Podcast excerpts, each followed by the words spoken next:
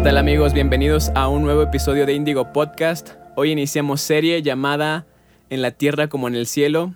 Y esta serie va a ser acompañada de mi amigo Pedro Rosas. ¿Cómo estás? Hola, hola a todos. Es un placer siempre poder estar contigo, Eli. Este, me, gusta mucho tu, tu podcast este, y tengo el privilegio de aportar ahí un granito de arena para que tu podcast salga en, en todas las redes. Así que, pues, contentísimo. Muchísimas gracias. Muchísimas gracias. Pedro es de esas personas que te sorprende cada vez que hablas con ella. Eh, la revelación que Dios le da a este hombre es increíble y por eso quería hacer esta serie con él. Pedro, este primer tema que tocaste aquella vez es una línea de pensamiento. ¿Podríamos desarrollarlo un poco? Sí, claro. Este, bueno, primero, primero que nada, yo, yo quisiera este, decirle a todos los que van a escuchar este podcast que esto es una verdad que, que está en la Biblia y que a muchos el Señor les ha hablado. Yo creo que, fíjate que es interesante porque de repente como que se nos olvida a nosotros ciertas cosas, ¿verdad? Y, y ciertos principios que a lo mejor los tenemos bien claros o los entendemos, pero como que a la hora de ponerlo en práctica, eh, eh, mira más lo que está a tu alrededor y te empiezas a convencer más de lo que ven tus ojos físicos que lo que realmente está pasando espiritualmente. Y yo creo que por ahí va el tema. Yo creo que por eso Dios nos está recordando estos principios que, como te digo, no es algo nuevo, no es algo que Ah, ah, me llegó a mí, ¿viste? sino que es algo que, que, todos aquellos que se conectan en Cristo reciben la, la revelación de Cristo. Entonces, mira, eh, fue, fue, fue muy lindo esto porque eh, yo siempre tuve, siempre hubieron un par de preguntas que, que anduvieron dando en mi cabeza por años, ¿viste? Yo creo que a todos nos pasa lo mismo, ¿verdad? Que de repente tú lees cosas en la Biblia y y como que te queda ahí. O sea, no, no, no, no se te olvida, sino que siempre como que en ciertos momentos vuelven a tu cabeza como a dar vuelta, ¿viste? Y tú lo empiezas a masticar de nuevo. Entonces, esto me pasó a mí muchas veces, muchas veces, y, debo reconocer que, mira, yo llevo, no sé si, si contará cuando uno es niño, ¿verdad? Pero yo desde que tengo memoria voy a la iglesia. Di mi paso de fe, ponte 11, 12 años por ahí. Bien chavito. Pero siempre estuve en la iglesia, siempre. O sea, obligado y todo, pero estaba en la iglesia, ¿no? Entonces, eh, como te digo, habían, habían, hay cosas que se me quedan en la cabeza. Yo creo que Dios las pone ahí, ¿no? Y uno, uno, una de las cosas que, que siempre me dio vuelta era la oración de Jesús. Tú sabes que cuando Jesús ora, dice, los discípulos le dicen, Señor, enséñanos a orar. Entonces Jesús tira esta oración y una de las cosas que me llama la atención a mí es, dice, que se haga en la tierra como en el cielo. ¿no?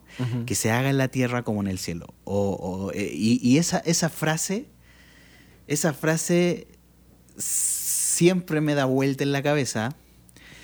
Y, y, yo creo que me da vuelta porque no la entendí nunca, ¿viste? Por eso me daba vuelta, porque porque de alguna forma eh, no tenía claro bien, y yo creo que todavía, ¿verdad? Pero el Señor de a poco va, va mostrándonos qué significa esta frase tan, tan fuerte que es que se haga en la tierra como en el cielo. Y por eso también le puse así al, al tema.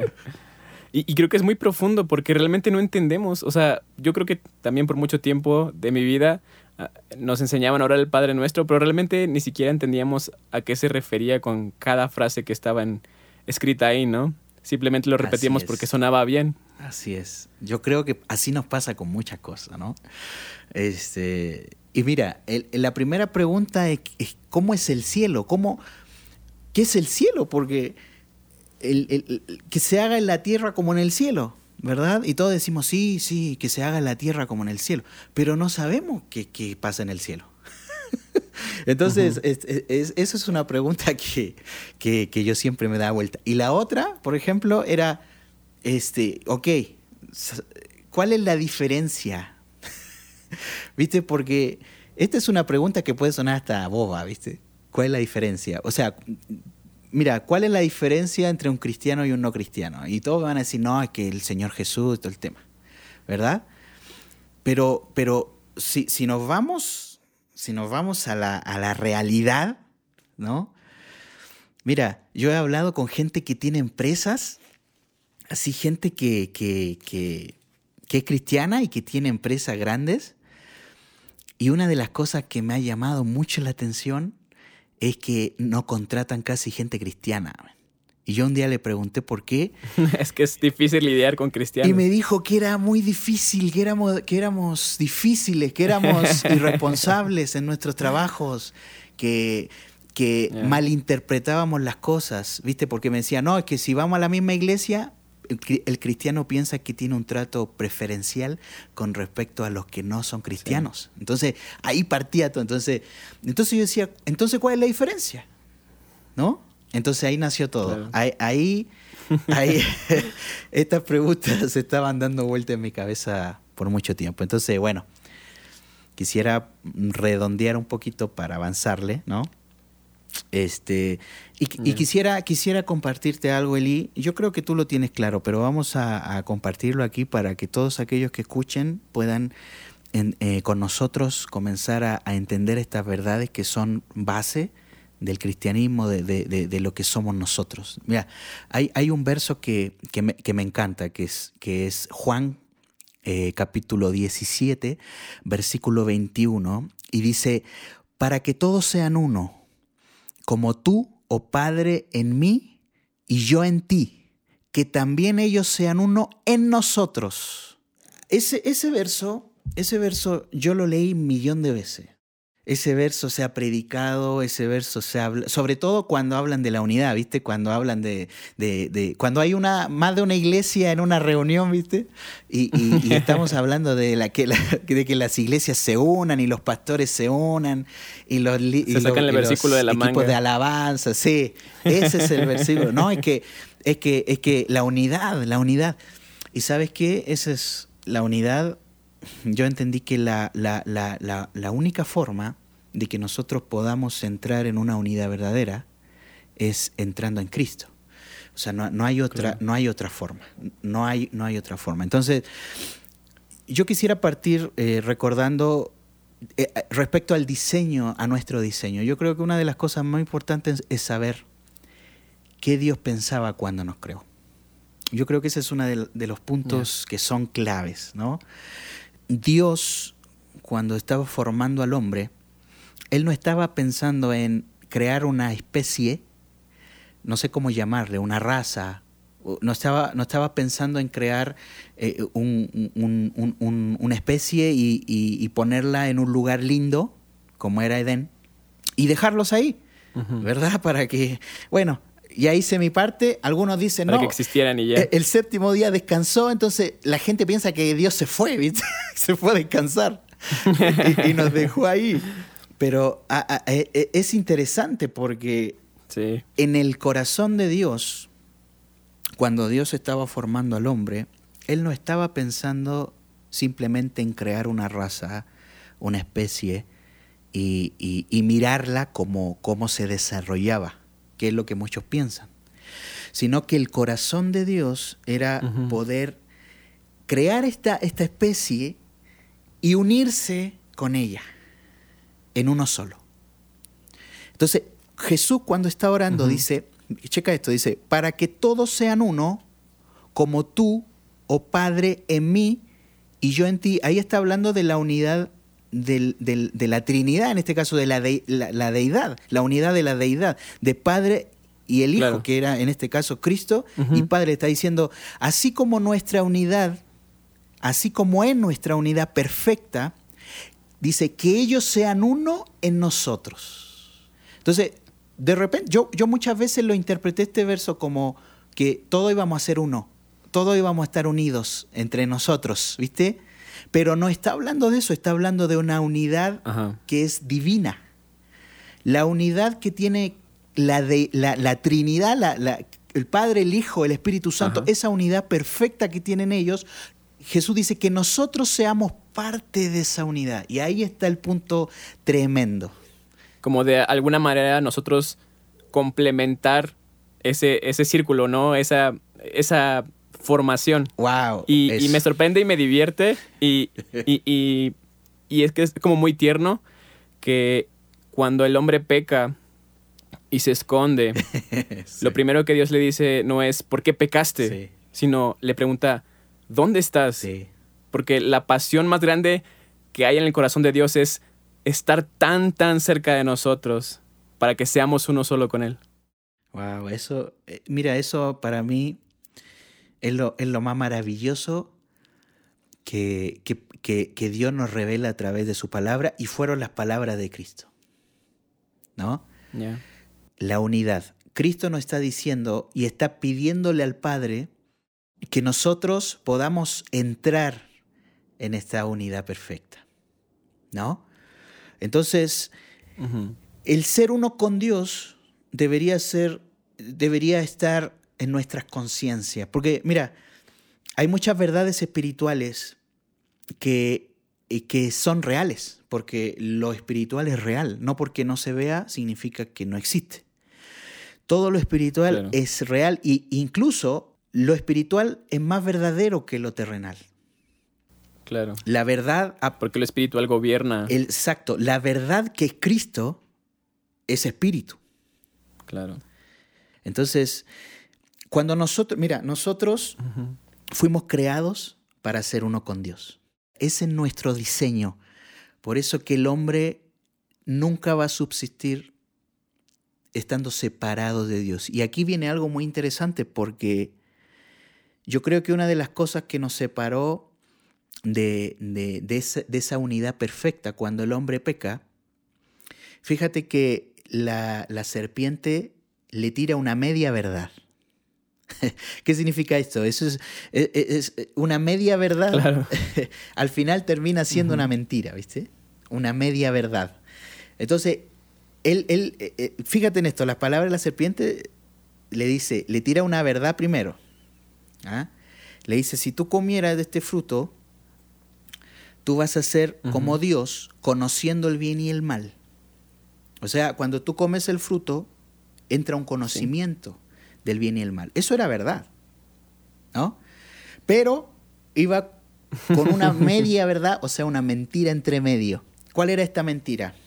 Serás como Dios, ¿no? Entonces, cuando, cuando el, el hombre le dicen esto, y aquí está lo, lo cañón porque si tú dices, si yo puedo ser como Dios, entonces no necesito a Dios. Claro.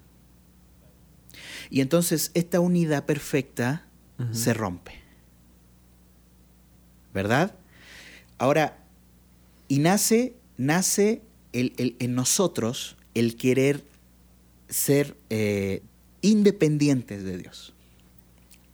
Pero nuestro diseño, nuestro diseño original, es una dependencia absoluta de Dios. ¿Por qué?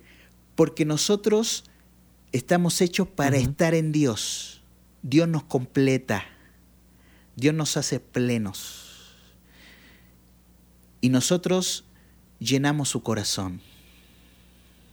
¿Viste? Ese es el diseño. Eso es lo que Dios estaba pensando cuando nos creaba. Claro. Entonces, eso está muy cañón porque eso es lo primero. Es lo primero que nosotros tenemos que ser conscientes de que nosotros fuimos creados para ser uno con Dios. Ahora, dime tú, Eli, Sí. la religión es todo lo contrario. La religión tiende a querer demostrarte el por qué no eres suficiente para estar en unidad con Dios. Exacto.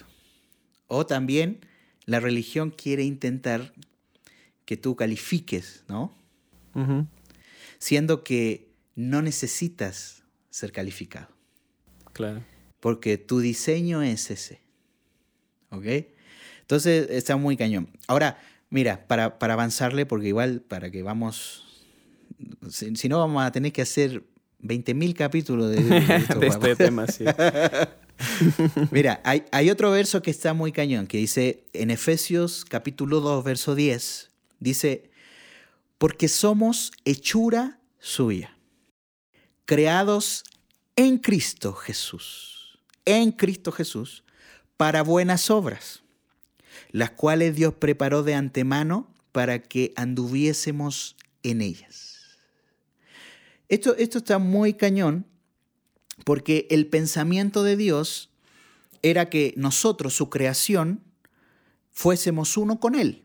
Y estando en Él, estando en Cristo, en Él, en nosotros se manifiesten las obras verdaderas. Claro. Y aquí hay un punto importante. Las obras verdaderas no pueden nacer si tú no es, estás en Cristo. Claro. Y aquí, y aquí, aquí viene el quebradero de, de- de- de- estructuras mentales, porque nosotros siempre hemos querido eh, ganarnos la aprobación de Dios con nuestras buenas obras. Y considerando lo que nosotros creemos que son las buenas obras. Exacto. Pensamos que portándonos bien, ¿no? Vamos a estar bien con Dios. Eso es algo que nos enseñaron desde el principio. Pórtate bien para que estés bien con Dios, ¿no? Para que te vayas al cielo. Exacto.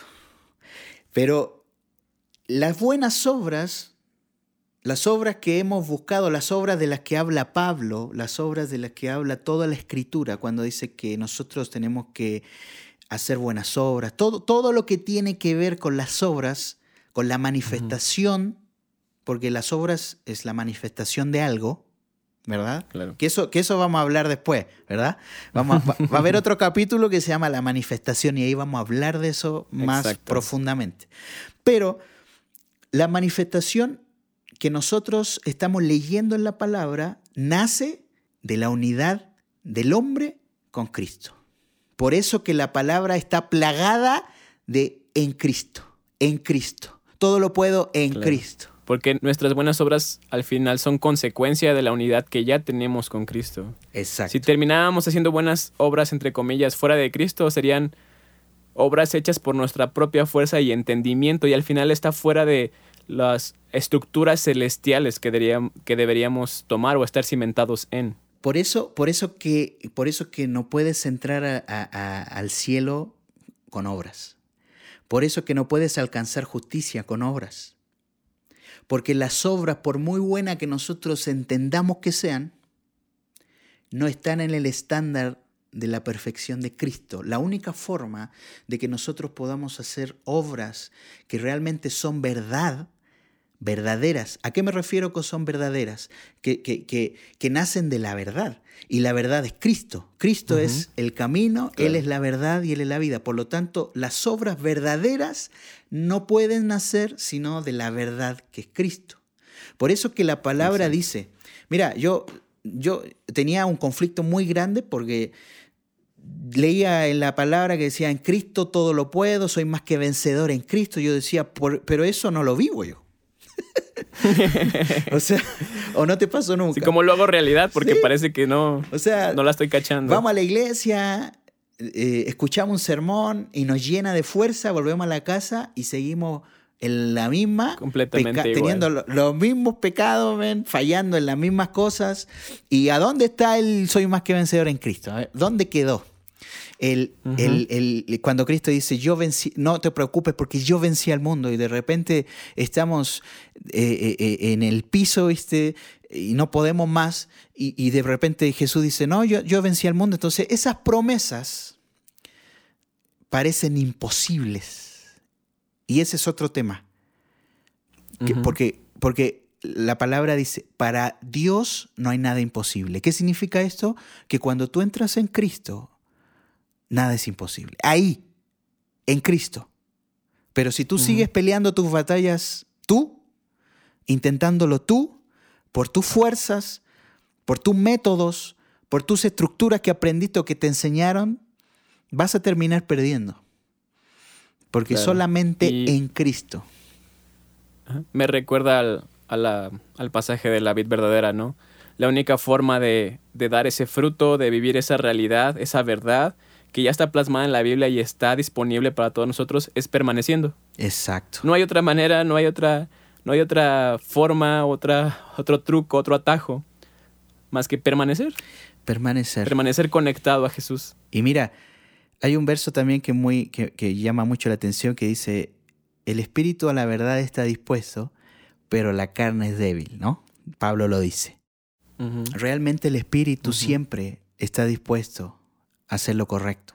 Un espíritu que es el espíritu regenerado, el espíritu que ha sido restaurado por Jesucristo, ese es el espíritu que siempre está dispuesto a hacer lo correcto. El problema es que nosotros no escuchamos esa voz y estamos escuchando las voces de nuestra carne y otras entidades espirituales que no vienen de Dios, ¿no? Pero eh, eh, realmente el espíritu siempre, siempre está dispuesto. Entonces eso está, está muy cañón, ¿no? Es interesante el saber que nuestro espíritu siempre está anhelando la voz de Dios, pero nuestra carne está anhelando siempre lo que nosotros queremos. Y creo que ese es, eso es lo que más nos llega Exacto. a confundir o a, a- a ponernos tristes, a, a darnos por vencidos, que no sabemos cómo escuchar o cómo obedecer lo que nuestro espíritu está recibiendo. Así es. Porque al final terminamos haciendo lo mismo de siempre. Así es, así es. Hay un verso más que está en Juan, en Juan 3, 21.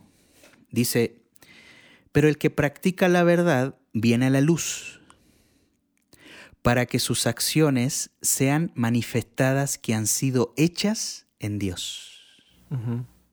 Ahora lo leo de nuevo. Pero el que practica la verdad viene a la luz, Claro, claro. para que sus acciones sean manifestadas que han sido hechas en Dios. Las verdaderas obras, las buenas obras, todo lo que la Biblia habla de buenas obras son aquellas que nacen de la unión con Cristo. Entonces, y eso está muy cañón porque eso es parte de la unidad. Eso es lo que Cristo vino a hacer. Cristo vino a romper las obras del diablo y vino a restaurar todo. Entonces, si nosotros hablamos de restaurar es volver al, al- al- al original. Restaurar es volver al original. Y nuestro original es, un- es la unión con Dios. Entonces, Cristo vino a unirnos de nuevo con Dios. Nosotros ahora podemos, podemos ser uno con Dios. Y eso, y eso es lo más maravilloso. Yo creo que ese es el éxito del Evangelio Sí, totalmente. que el hombre pueda volver al- a la unidad con Dios, que el hombre pueda volver al lugar donde, donde tiene que estar.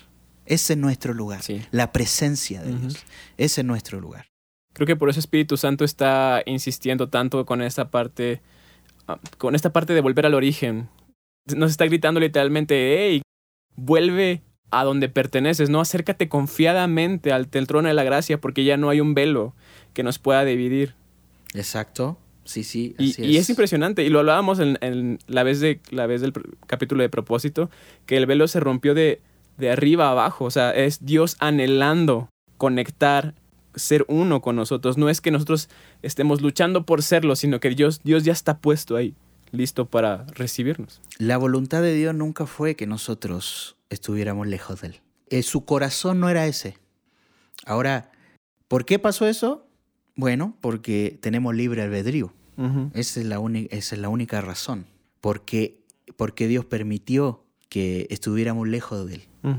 Pero la palabra dice que Él tenía un plan desde antes de la fundación. O sea, Él estaba, Él, él siempre estaba anhelando el que nosotros volviéramos a nuestro original.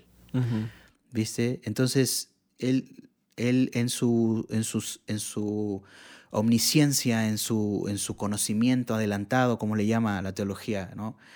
Él sabía que nosotros nos íbamos a equivocar, él sabía lo que iba a ocurrir, pero él ya sabía también lo que él iba a hacer para que esto fuera roto y pudiéramos volver de nuevo a estar con él, porque ese es el corazón del Padre, ¿no? El corazón del Padre es estar con sus hijos. Sí. Ese es, ese es su corazón. Y, Entonces, tremendo sí, esto, ¿no? Sí, es, muy loco. y, y muy tierno porque realmente Dios te hace ver que todo lo que hace, todo lo que hizo y todo lo que va a hacer es porque su corazón arde de amor por mí, por ti y por todos. Y, y sabes qué? O sea, no hay, no hay otra. La, la religión no puede, no puede, este, para ellos es una blasfemia decir que nosotros estamos en lugares celestiales. Por ejemplo. Porque viste que ahí nace, Porque estamos demasiado sucios. nace el celo de, no, es que Dios, pues, toda la gloria es para Dios y, y nosotros no somos nada. Y no. Claro. Ese no es el corazón del Padre. Mira, en, en- en- eh, la Biblia dice que juntamente con Él nos resucitó y asimismo nos hizo sentar en lugares celestiales con Cristo Jesús. Ahora, para mí, para mí, ¿no? Esto es para mí. Para mí lo principal de esto es que no podríamos hacerlo nosotros si no estuviéramos en Cristo.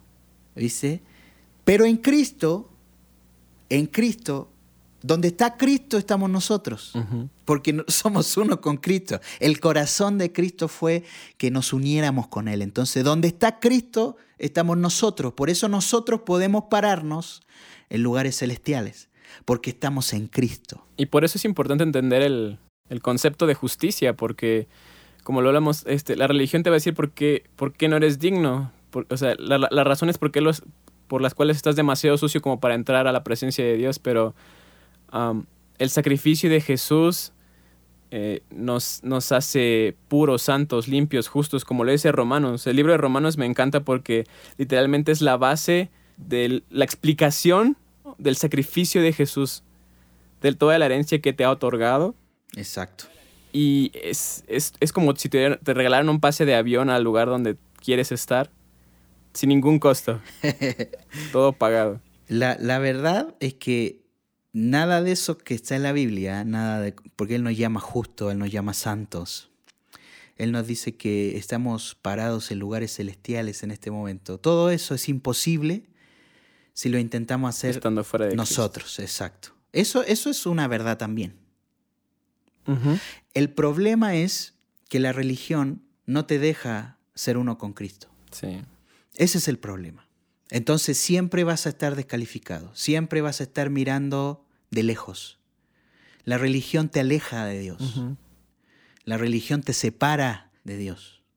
Ah, Teniendo eso, teniendo eso en cuenta, todo lo que, lo que hemos hablado, lo que el Señor nos ha hablado a través de su palabra, me voy un poquito a lo que, al nombre de, de este capítulo, que es una línea de pensamiento, y, y- y- y esto, esto nace de lo anterior. La- te voy a leer un, un verso que está en Primera de Corintios, capítulo 2, versículos 14 al 16.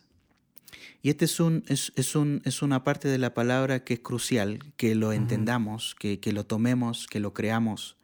Dice, el 14 dice, pero el hombre natural, o el hombre animal, ¿verdad? Porque Pablo también lo habla así, el hombre animal y el, o el hombre natural, no percibe las cosas que son del Espíritu de Dios. Porque para él son locura, no las puede entender, porque se han de discernir espiritualmente. Aquí hay algo muy tremendo, que las cosas espirituales tú no las puedes razonar. ¿verdad? Es por eso Dios no cabe en una, en una fórmula matemática, por ejemplo. Claro. ¿Viste? Porque Dios es espíritu. La palabra dice que Dios es espíritu, ¿verdad? Dios no es carne. Dios no es parte de este mundo porque Él no cabe aquí. Todo lo que hay aquí es finito y Dios es infinito. Por lo tanto, no cabe en esta dimensión, ¿verdad? Por lo tanto, no podríamos razonarlo con nuestro limitado Exacto. eh, entendimiento. Entonces, al él no estar en esta dimensión y al no caber aquí, no hay forma de que nosotros por la razón podamos llegar a Dios. Por eso que Dios nos da una herramienta que se llama fe. Tú no puedes llegar a Dios por el razonamiento, tú llegas a Dios por la fe. No entiendes a Dios, pero crees en Él. Y ese es la puerta a la revelación de Cristo.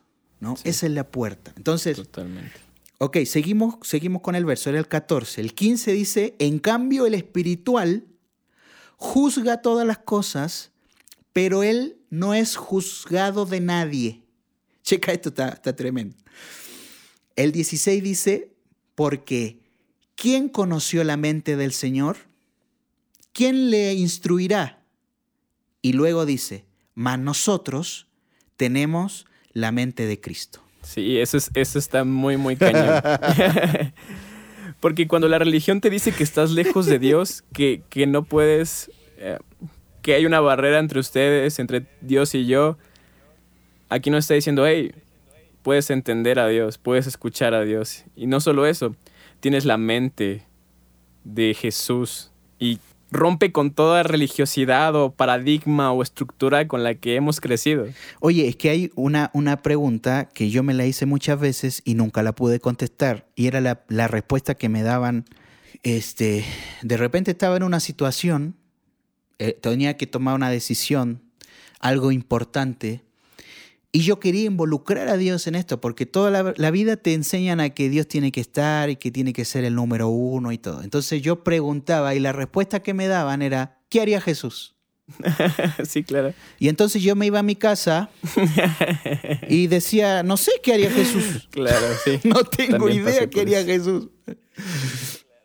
Y entonces te das cuenta de que lo que está hablando Pablo aquí es muy tremendo. Uh -huh. Porque cuando habla de la persona espiritual, está hablando de nuestro uh -huh. verdadero yo. Mira, te decía eh, anteriormente, Dios es espíritu, ¿verdad? Claro. Y la palabra dice uh -huh. que nosotros fuimos creados a imagen y semejanza de Dios. Por lo tanto, nosotros también somos espíritu. Es que somos espíritu. Esa es nuestra semejanza con Dios, no lo que estamos viendo ahora, porque claro. de repente dice, no, es que somos imagen y semejanza y por eso somos así. No, la semejanza, la, la imagen y la semejanza es nuestro espíritu. Eso es la imagen y semejanza. Entonces, nosotros, uh -huh. mira, y esto está muy cañón porque nosotros no uh -huh. podríamos percibir a Dios si no fuéramos espirituales si, no, si, nosotros, si nuestra esencia claro. no fuera espiritual. Realmente nuestra esencia espiritual es lo más importante de nosotros, no es nuestra carne. No, no, estoy diciendo con esto que descuidemos nuestro cuerpo, ¿verdad? Porque de repente pues, te pueden sacar de contexto, ¿no? Y decir, no, lo espiritual Exacto. es importante y la carne no. Pero lo que rige tu vida no puede ser lo que ves, lo que percibes con tus sentidos naturales. Uh -huh. Lo que rige tu vida, lo que te, te, va a llevar a tomar buenas decisiones, está en lo espiritual. Y ahí es lo que Pablo está diciendo. Dice, en cambio el espiritual juzga todas las cosas. ¿Cómo podemos juzgar algo uh -huh. de la forma correcta? La única forma de juzgar algo de la forma correcta es estar parados en la verdad. Porque sin verdad no hay justicia. Uh -huh. ¿Verdad? Entonces, si tú estás parado en la verdad, puedes juzgar desde ahí. Ahora, ¿cómo nosotros podemos estar parados en la verdad? La palabra dice que Cristo es la verdad. Uh -huh. Entonces, cuando tú e, te haces uno con Cristo, te estás haciendo uno con la verdad. Sí. Y entonces cuando estás en la verdad, puedes pensar como Cristo pensaba. Por eso dice que tenemos la mente de Cristo. Entonces es ahí en donde se hace, se hace realidad, ¿viste? El, el, el, que tú tomes buenas decisiones, el que tú sepas lo que tienes que hacer, en, y no solamente en decisiones cruciales, sino también en, en, cosas que a lo mejor para muchos son irrelevantes. Claro, algo, algo que he aprendido es que, bueno, muchas veces hemos creído que Dios debe ser el, el, número uno, y luego tu casa, y luego tu ministerio, y así van descendiendo, ¿no? Por prioridades. Claro. Exacto. Este, pero algo, algo que entendí es que cuando pones a Dios en el número uno, ya no hay otros números. ya no existen otros sí, números. Así es. Porque en el momento en que tú estás haciendo, lavando el carro, eh, eh, cuidando tu casa, yendo a la iglesia, caminando en la calle, yendo al trabajo, no sé, etcétera, etcétera, etcétera, todo el tiempo estás conectado con Dios. Entonces creo que esto que Dios nos, nos, nos está uh, hablando a través de esto es párate en Cristo y sé consciente de ello. sé Así consciente es. de lo que está siendo accesible todo momento para ti. Exacto. Por eso, por eso antes no sabíamos, pues Jesús qué haría. Pues Jesús iría al Padre. sí. Jesús iría al Padre y le diría, papá, ¿cómo? ¿Cómo quieres que lo haga? ¿Qué quieres que haga? Exacto. ¿De qué manera? ¿Qué es lo que piensas tú de esto? ¿Qué siente tu corazón? ¿De qué manera yo puedo agradar haciendo esto? Eso, eso que está diciendo realmente es lo, es, es lo que tiene que ocurrirnos. Mira, ¿por qué, le- ¿por qué se llama una línea de pensamiento? Porque en el reino hay una sola línea de pensamiento. Porque Cristo es el fundamento y Cristo es la verdad. Y todo está cimentado, todo está cimentado en, en la verdad de Cristo. El, el- el reino de los cielos no se parece nada a ninguno de los reinos que hay aquí en la tierra. Por ejemplo, si tú te pones a pensar políticamente aquí, en, en la tierra, todo- todos los, los tipos de los sistemas políticos tienen falencias, absolutamente todos. ¿Por qué? Porque nacen Sí. de un raciocinio humano, ¿viste? Porque nacen de una forma humana. Y, y- y- y todo lo que nace aquí es imperfecto, porque estamos en una dimensión imperfecta. Pero el reino de Dios es un reino perfecto. ¿Por qué? Porque es espiritual. Jesús dijo, mi reino no es de este mundo. No tiene nada que ver con lo que ustedes piensan que es el reino. Allá en el reino no hay oposición política, ¿viste? No hay ángeles que dicen, no, yo no estaba de acuerdo, pero bueno, vamos a hacerlo porque pues, Dios, Dios es el que manda, ¿viste? Entonces vamos a hacerlo. No, ¿sabes qué? Hay, hay, hay una forma en la que, o bueno, yo lo veo de esta manera. Mira, yo veo a Jesús, Jesús declaró y dijo, yo no hago nada, absolutamente nada. Y cuando dice nada es un absoluto, o sea, no es algo objetivo, es un absoluto. No hago nada que no escuche a, a- a- a hablar a mi padre. Y si tú te das cuenta, estamos hablando de un pensamiento. El pensamiento de Jesús era hacer la voluntad del Padre. Esa es la línea del- de pensamiento del reino. Hacer la voluntad del Padre. Todo gira en torno al Padre, al corazón del Padre. ¿Qué es lo que quiere el Padre? Esa es la línea de pensamiento. Y eso, la línea de pensamiento te lleva a una línea de deseo. Porque todo lo que tú haces viene de un pensamiento. Tú no haces las cosas sin pensarlas. ¿dice? Todo lo que haces pasa por tu cabeza primero. Y después viene a manifestarse. Claro. Entonces, el deseo viene de un, de un pensamiento. Entonces, Jesús tenía también un deseo, una línea de deseo. Y esa línea de deseo era agradar al Padre. Él dice, yo, mi anhelo, mi deseo es hacer la voluntad del Padre. Entonces, esa es la línea de pensamiento, lo que te lleva a una línea de deseo, que es lo que tú quieres hacer y te conectas a este reino perfecto, a este reino que es está unido, ¿viste? Porque la unidad es una de las cualidades del reino de los cielos, la verdadera unidad, cosa que no vas a encontrar aquí en la tierra en ninguna parte, en ninguna forma vas a encontrar la unidad perfecta que solamente vas a encontrar en el cielo. Entonces, cuando tú entras eh, a través de Cristo, porque ese es, la, ese es el camino, Jesús dijo, yo soy el camino, no hay otro camino para entrar al reino que a través de Cristo. Entonces, Él es el camino, Él es la verdad y Él es la vida, porque este camino te lleva a la vida eterna. ¿Verdad? Entonces, cuando tú entras a Cristo, entras en este reino, entras a este gobierno perfecto, entras a este gobierno que está en una unidad perfecta. Y entonces cuando tú entras a esta unidad perfecta, tienes la mente de Cristo, como dijo Pablo, y eso te capacita para juzgar situaciones, ¿viste? Para juzgar, porque. Pablo lo dice, ¿quién, ¿quién conoció la mente de Cristo o quién le instruirá a Dios? ¿Quién puede venir a Dios y decirle, no, eso que estás haciendo no está bien, está mal? Nadie puede instruir a Dios, No, no, no. ¿viste?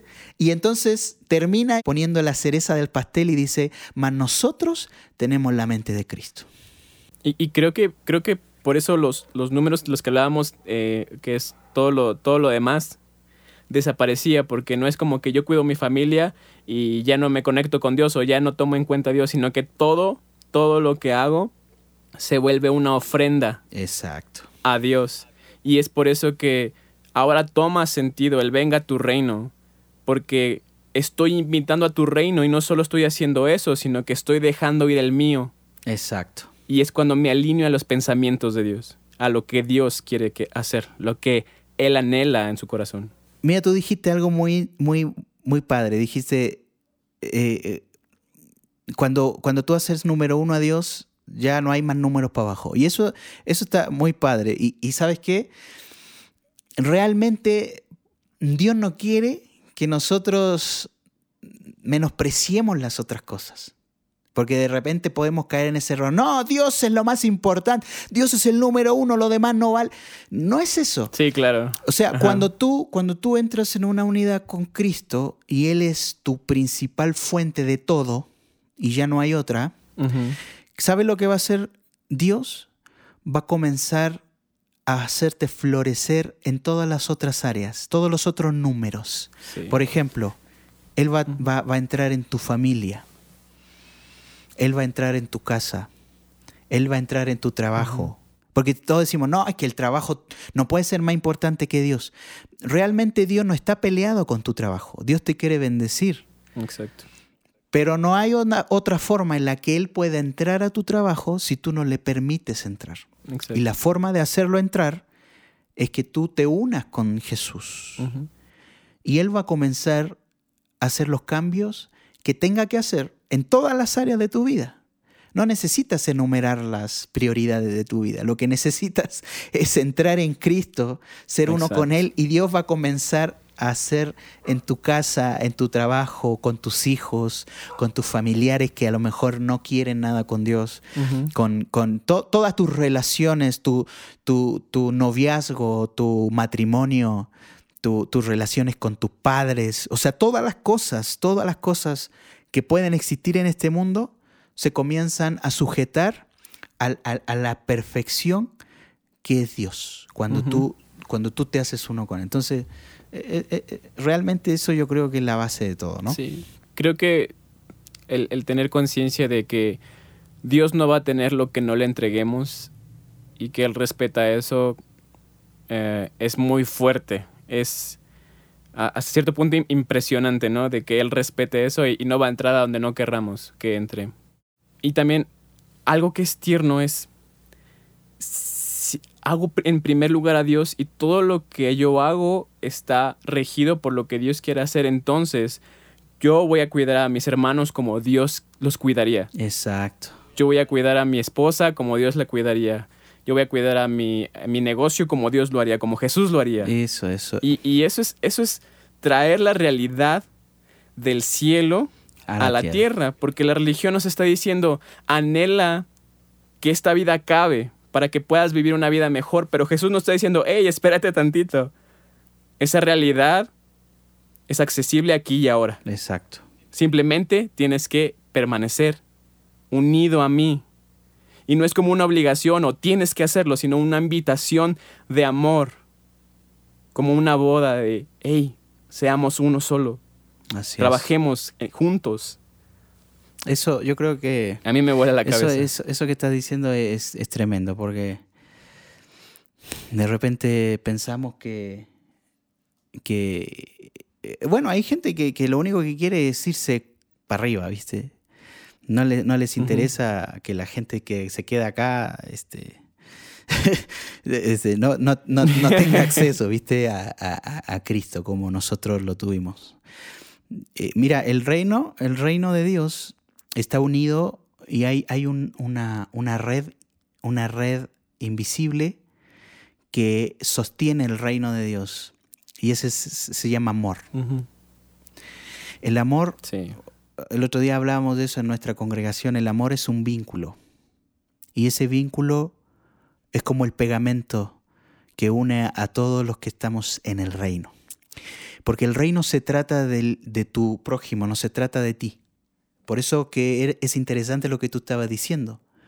Porque cuando tú entras en el reino, te, te olvidas de ti y empiezas a pensar por los demás, empiezas a amar a los demás empiezas a preocuparte por los que te rodean, por aquellos que a lo mejor no tienen a Cristo. ese es el amor de Cristo y no se manifiesta ese verdadero amor, no se puede manifestar si tú no entras en el reino, si tú no te haces uno con el reino, si no te haces uno con Cristo. Es imposible que puedas amar como Cristo decía. Por eso tú, tú, ves las leyes y dices, las leyes que estaban en, en, el tiempo, en las tablas, o incluso cuando Jesús dijo, Jesús tiró una que nos dejó a todos locos, ¿viste? imagínate si la ley era imposible cumplirla, la que tiró Jesús fue peor, ¿viste? Porque en la ley decía, ama a tu prójimo como a ti mismo, ¿verdad? O sea, la medida eras tú, que ya es bastante, ¿no? Porque nos amamos mucho nosotros. Pero Jesús dice, ahora les tiro otra más grande, dice, ahora amen a los demás como yo los he amado. Híjole, y ahí está peor, porque elevó el amor humano al amor divino. Entonces, eso humanamente no se puede hacer. Eso es imposible. La única forma de que tú puedas amar como Cristo estaba hablando es que puedas unirte con Cristo en uno solo.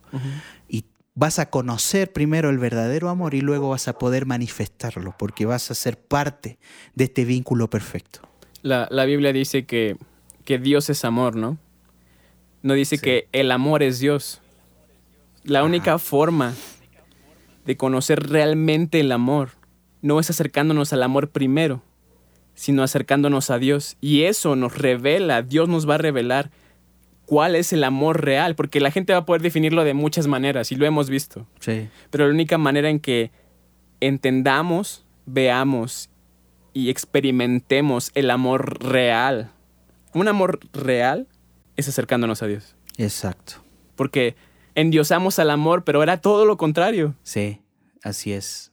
La, realmente el amor es parte de la naturaleza de Dios. Ajá. no es algo aparte.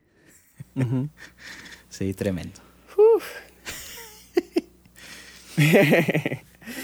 me, gusta, me gusta este tema y me gusta me gusta platicarlo contigo porque siempre sale como, cada vez que hablamos es como más profundo y más profundo y más profundo y más profundo. Parece que nunca acabas. Y es que eso es parte de meditar. Viste que la palabra no dice que estudiemos la Biblia. La palabra dice meditar en la Biblia. Claro. Y la meditación, no como la conocemos, porque muchos pensamos que la meditación es esa onda que hacen los orientales y los... Los del yoga, ¿no? Sí. Pero realmente ellos ellos tomaron parte de la meditación correcta y la torcieron hacia lo humano o hacia otras entidades. Lo aplicaron como entendieron. Exacto. Pero la verdadera meditación es entrar en el espíritu. Porque del espíritu viene la revelación. Dios te habla a través de tu espíritu. La palabra es espíritu. no, es, no, es eh, no es un libro cualquiera la palabra. La palabra está viva. La palabra es eterna, la palabra permanece para siempre. Dice, todo, todo aquí va a morir, pero la palabra del Señor va a permanecer. Entonces... creo que Dios está esperando revelarnos los tesoros que hay en su palabra. Así es. Y la, la Biblia dice que la fe viene por el oír y el oír por la palabra de Dios. Y creo que desde mi punto de vista personal, no solo leer es el oír que, de, la, de, la, cual la Biblia se refiere, sino el estar atento a escuchar lo que Dios está dispuesto, que, escuchar que Dios está dispuesto a explicarnos lo que está plasmado ahí. Sí.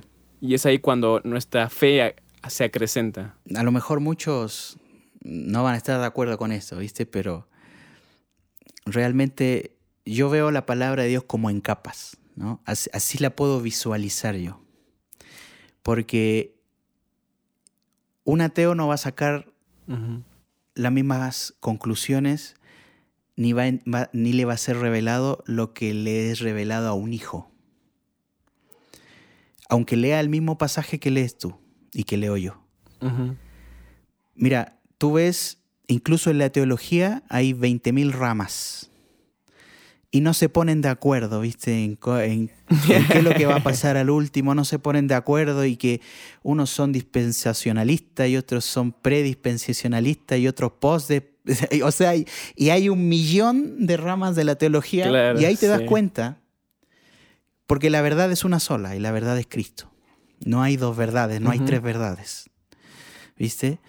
Y la única forma de poder recibir la revelación de lo que realmente está hablando la Biblia es espiritualmente. Así es. La, la palabra no te cabe en la cabeza. La palabra es espíritu. Y todo lo espiritual no entra en la cabeza, no entra, no te va a entrar nunca. Se, la palabra se, se- se- se recibe en el espíritu. Ujú. Y yo- eh, pero mira, hay algo muy tremendo y muy padre, Está muy cañón. porque está para todos. La- las perlas, las perlas de revelación que están en la palabra no están para los que saben más, ni para los más inteligentes, ni para los que estudian mucho la palabra, sino que las perlas de la palabra están para todos aquellos que entren en Cristo y cuando entras en Cristo entras en la verdad y cuando entras en la verdad entras en, en- en- lo que la palabra te quiere decir. Toda la revelación está disponible para todos aquellos que tengan hambre Sí. y sed de justicia, para ellos, para nosotros. Yo estoy hambriento de la palabra, ¿viste? Entonces, para Sí, nosotros están, está la palabra, para nosotros está la revelación del Padre, ¿no? Sí, sí, sí. Si, si tú que estás escuchando esto has sentido que algo se movió en tu interior, creo que es Espíritu Santo recordándote que eres bienvenido todo el tiempo a sus brazos, eh, que Él quiere mostrarte su corazón, lo que Él quiere para ti a través de ti, Amén. lo que quiere hacer a través de ti y no tengas miedo de acercarte. Creo que es necesario entender que Jesús ya pagó por, por todo lo que tú has hecho y vas a hacer. Y no es un permiso para pecar, sino para entender que su amor es más grande Amén, que cualquier amén. otra cosa. Así es. Entonces, simplemente dispón tu, tu conciencia a que Dios está hablando todo el tiempo y créeme que te vas a sorprender de lo que vas a escuchar. Porque así como lo decía Pedro, esto es accesible para todos aquellos que estamos dispuestos a ser sus hijos. Así porque es. esto es una cuestión de decisión y de fe. Para cerrar, ¿verdad? Porque tú, tú me dices, ¿eh? Porque si no yo sigo hablando toda la noche. este, Pues ya casi va una hora. bueno, como, dale, dale, dale, dale. como última cosita, mira, eh, tú sabes que aquí en, en la Tierra, aquí en la historia de la humanidad, los grandes pensadores estaban en Grecia, ¿no? Ujú. Platón, por ejemplo, él eh, postulaba que la verdad, la verdad es un concepto primero inalcanzable, ¿no? Con eso ya quedamos todos fuera, ¿no? y, y segundo, y segundo, es un concepto objetivo, porque tu verdad no es la misma que la mía. Claro. ¿no? Tú puedes tener una verdad y puede ser totalmente opuesta a mi verdad. Pero para nosotros, la verdad no es algo, sino que es alguien. Es Cristo. Y todos los que estén dispuestos a aceptar a Cristo como el Salvador de sus vidas, todos aquellos que estén dispuestos a creer en el nombre de Jesucristo, pueden entrar en la verdad y hacerse uno con ella. Entonces, esa es la diferencia, ¿viste? Entre todas las posturas, todas las formas y las líneas de pensamiento que hay en este mundo, comparadas con el reino que es solamente una línea de pensamiento, una línea de deseo y una sola verdad. Cristo. Sí, Ese es nuestro resumen. Cristo. Si tú entras en Cristo, entras en todo esto. Sí, totalmente. Eso es, eso es- no hay nada más. No tienes que hacer nada más. No tienes que prepararte ni, ser, ta- ni tener un cierto nivel, ni, ni, ni- Y a lo mejor tú dices, no, esto no es para mí porque yo soy indigno, yo soy pecador. Mira, entrégate a Cristo, dile, Señor, no sé quién eres, no te conozco, pero quiero entrar, quiero conocerte, quiero, eh, eh, eh, quiero, quiero estar contigo, quiero entrar un día en el reino. Y eso, con eso, haciéndolo con fe, esa es tu entrada. Entrada al reino perfecto, a ese reino que es inamovible, ese reino que, es, que no es corruptible, ese reino que no se parece en nada a los reinos de la tierra. Así es. Un, un último consejo que les puedo dar es dejen que Jesús destruya lo que tenga que destruir de, de su interior. Ideas, pensamientos, formas de trabajo, de hacer las cosas. Todo eso que posiblemente es parte de nosotros por la cultura en la que crecimos, por la religión en la que crecimos, por la manera en que nos criaron, porque hay, hay algo más grande, hay algo perfecto, que es el orden celestial. Así es. Y que es es. posible que nosotros podamos caminar en eso, es posible y es accesible. Y no es que vaya en contra de nuestra voluntad, sino que nos deleitamos en caminar en eso. Así es. No es una obligación, no es que tenemos que hacerlo, sino que Dios te enamora Sí, y te envuelve con lazos de amor y después ya tú no quieres salirte de ahí, ¿viste? Tú ya no quieres volver, ya, ya te, te- te quedas ahí. wow. Es lo que nos pasó a nosotros. ¿no? ¿Algo quieres agregar? ¿Algo quieras decir? No, si sigo, pues ya vamos. vamos. Yo, yo lo único que puedo decirte es que a todos los que van a escuchar esto, eh, esa, esto, esto es, es de parte del corazón de Dios y está disponible para todos. Yo quisiera hacer hincapié en eso. No necesitas nada, solamente necesitas un corazón con hambre, con sed de justicia. Necesitas un corazón que, que, que anhele que Dios venga a tu vida. Eso, eso, eso es lo Sí, único que, que necesitas. Y, y- y- vas a empezar a, a recibir lo que Dios tiene para ti. Solamente con fe, creyéndolo. Porque Pablo dice, ¿no? Todo aquel que se acerca primero Exacto. tiene que creer que le hay, que hay un. Dios. Eso es lo primero, ¿no? Y ya después, pues, como todo, ¿no? Vamos aprendiendo, pero Exacto. no necesitan nada más. Bueno, pues pueden seguir a, a Pedro en sus redes sociales. Estás como Peter Roses en Instagram. sí.